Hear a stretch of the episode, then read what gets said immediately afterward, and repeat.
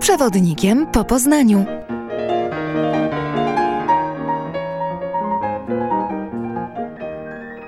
Dzień dobry, witam Państwa bardzo serdecznie. Nazywam się Klaudna Bogórska-Matys, a dzisiaj wyjątkowa audycja pod tytułem Z przewodnikiem po Poznaniu. Państwa i moim gościem jest pan Tomasz Łuczewski, przewodnik po Poznaniu. Dzień dobry. Dzień dobry. Bardzo się cieszę, że mogliśmy się tutaj spotkać i porozmawiać na temat jakże ważny Powstanie Wielkopolskie, e, które wybuchło 27 grudnia 1918 roku w Poznaniu w czasie wizyty powracającego do Polski Ignacego Paderewskiego, który w drodze do Warszawy przybył właśnie dzień wcześniej do Poznania. Wielkopolska przywitała Paderewskiego niezwykle entuzjastycznie.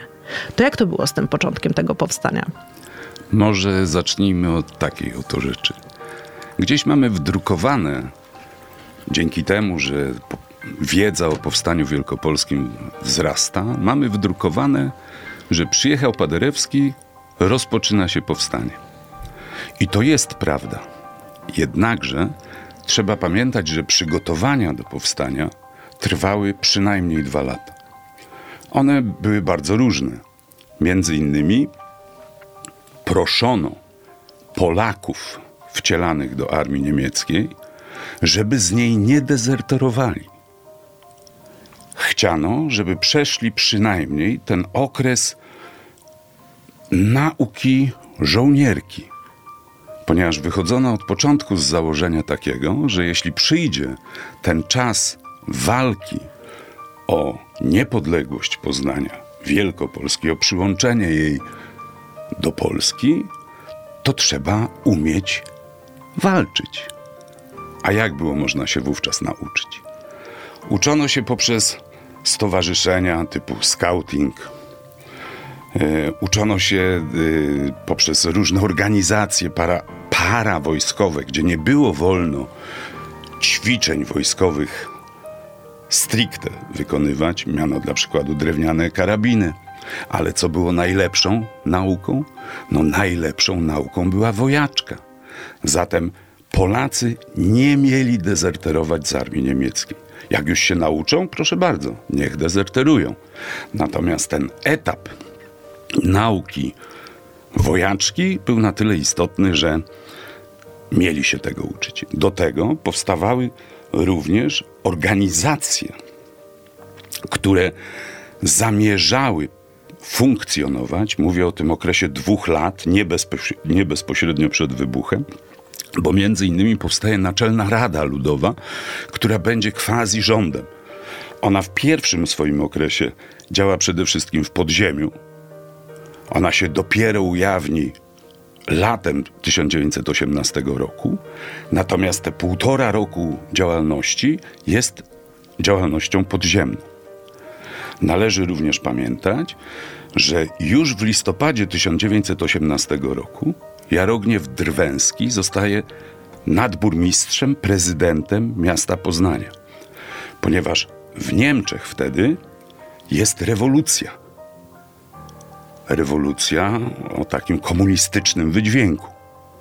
I my się w to pięknie wpisujemy, między innymi poprzez właśnie wybranie polskiego prezydenta, jak również stworzenie polskiej milicji na terenie Poznania, która w założeniu miała się składać w połowie z Niemców, w połowie z Polaków. Wykorzystaliśmy to i rzeczywiście z, z no, było połowę Polaków, a drugą połową z tysięcznych, mniej więcej to był kontyngent tysiąca osób, a druga połowa to też byli Polacy, tylko że o niemiecko brzmiących nazwiskach. W związku z tym mieliśmy tysiąc osób pod bronią, co też nie miało bagatelnego znaczenia. A jeśli chodzi o tę iskrę, tę, która wywołała ten wybuch powstania, bo powstanie było już planowane, nie było terminu jego wybuchu. On równie dobrze mogło wziąć i wybuchnąć w pierwszych dniach stycznia. No ale tenże Paderewski przyjechał. Pamiętajmy, że jego droga tutaj do Poznania była długa i wyboista, ponieważ Niemcy nie chcieli się zgodzić na to, żeby on tutaj w Poznaniu się znalazł. I pod Rogoźnem czyli 40 kilometrów od Poznania. Przetrzymali go przez kilka godzin, chcieli go cofnąć, żeby przejechał do rodzącej się Polski, ale zdecydowanie bardziej na północ. Tam miał taką zasługę pan pułkownik Wade, angielski oficer, który wziął i spowodował, że ten pociąg ruszył dalej. I Paderewski się tutaj znalazł. Ale po co on jechał do Warszawy? Może jedno tylko zdanie. No właśnie, po co jechał do Warszawy? Proszę Państwa, to jest jedyny przypadek w historii Polski po I wojnie światowej, że dostał nominację na dwie funkcje. Premiera rządu Rzeczpospolitej i ministra spraw zagranicznych. I on tę funkcję pełnił.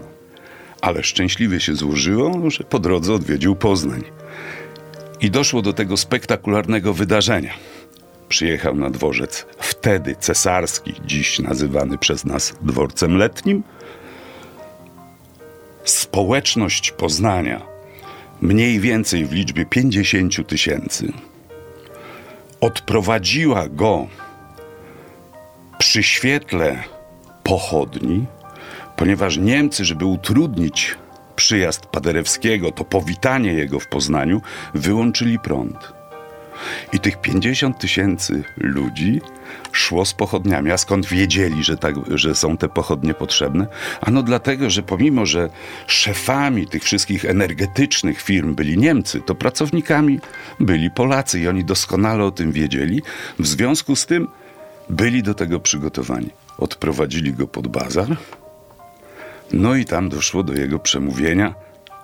Jednak dziś skłaniamy się do tego, że z okna nad głównym wejściem, A nie z balkonu? a nie z balkonu.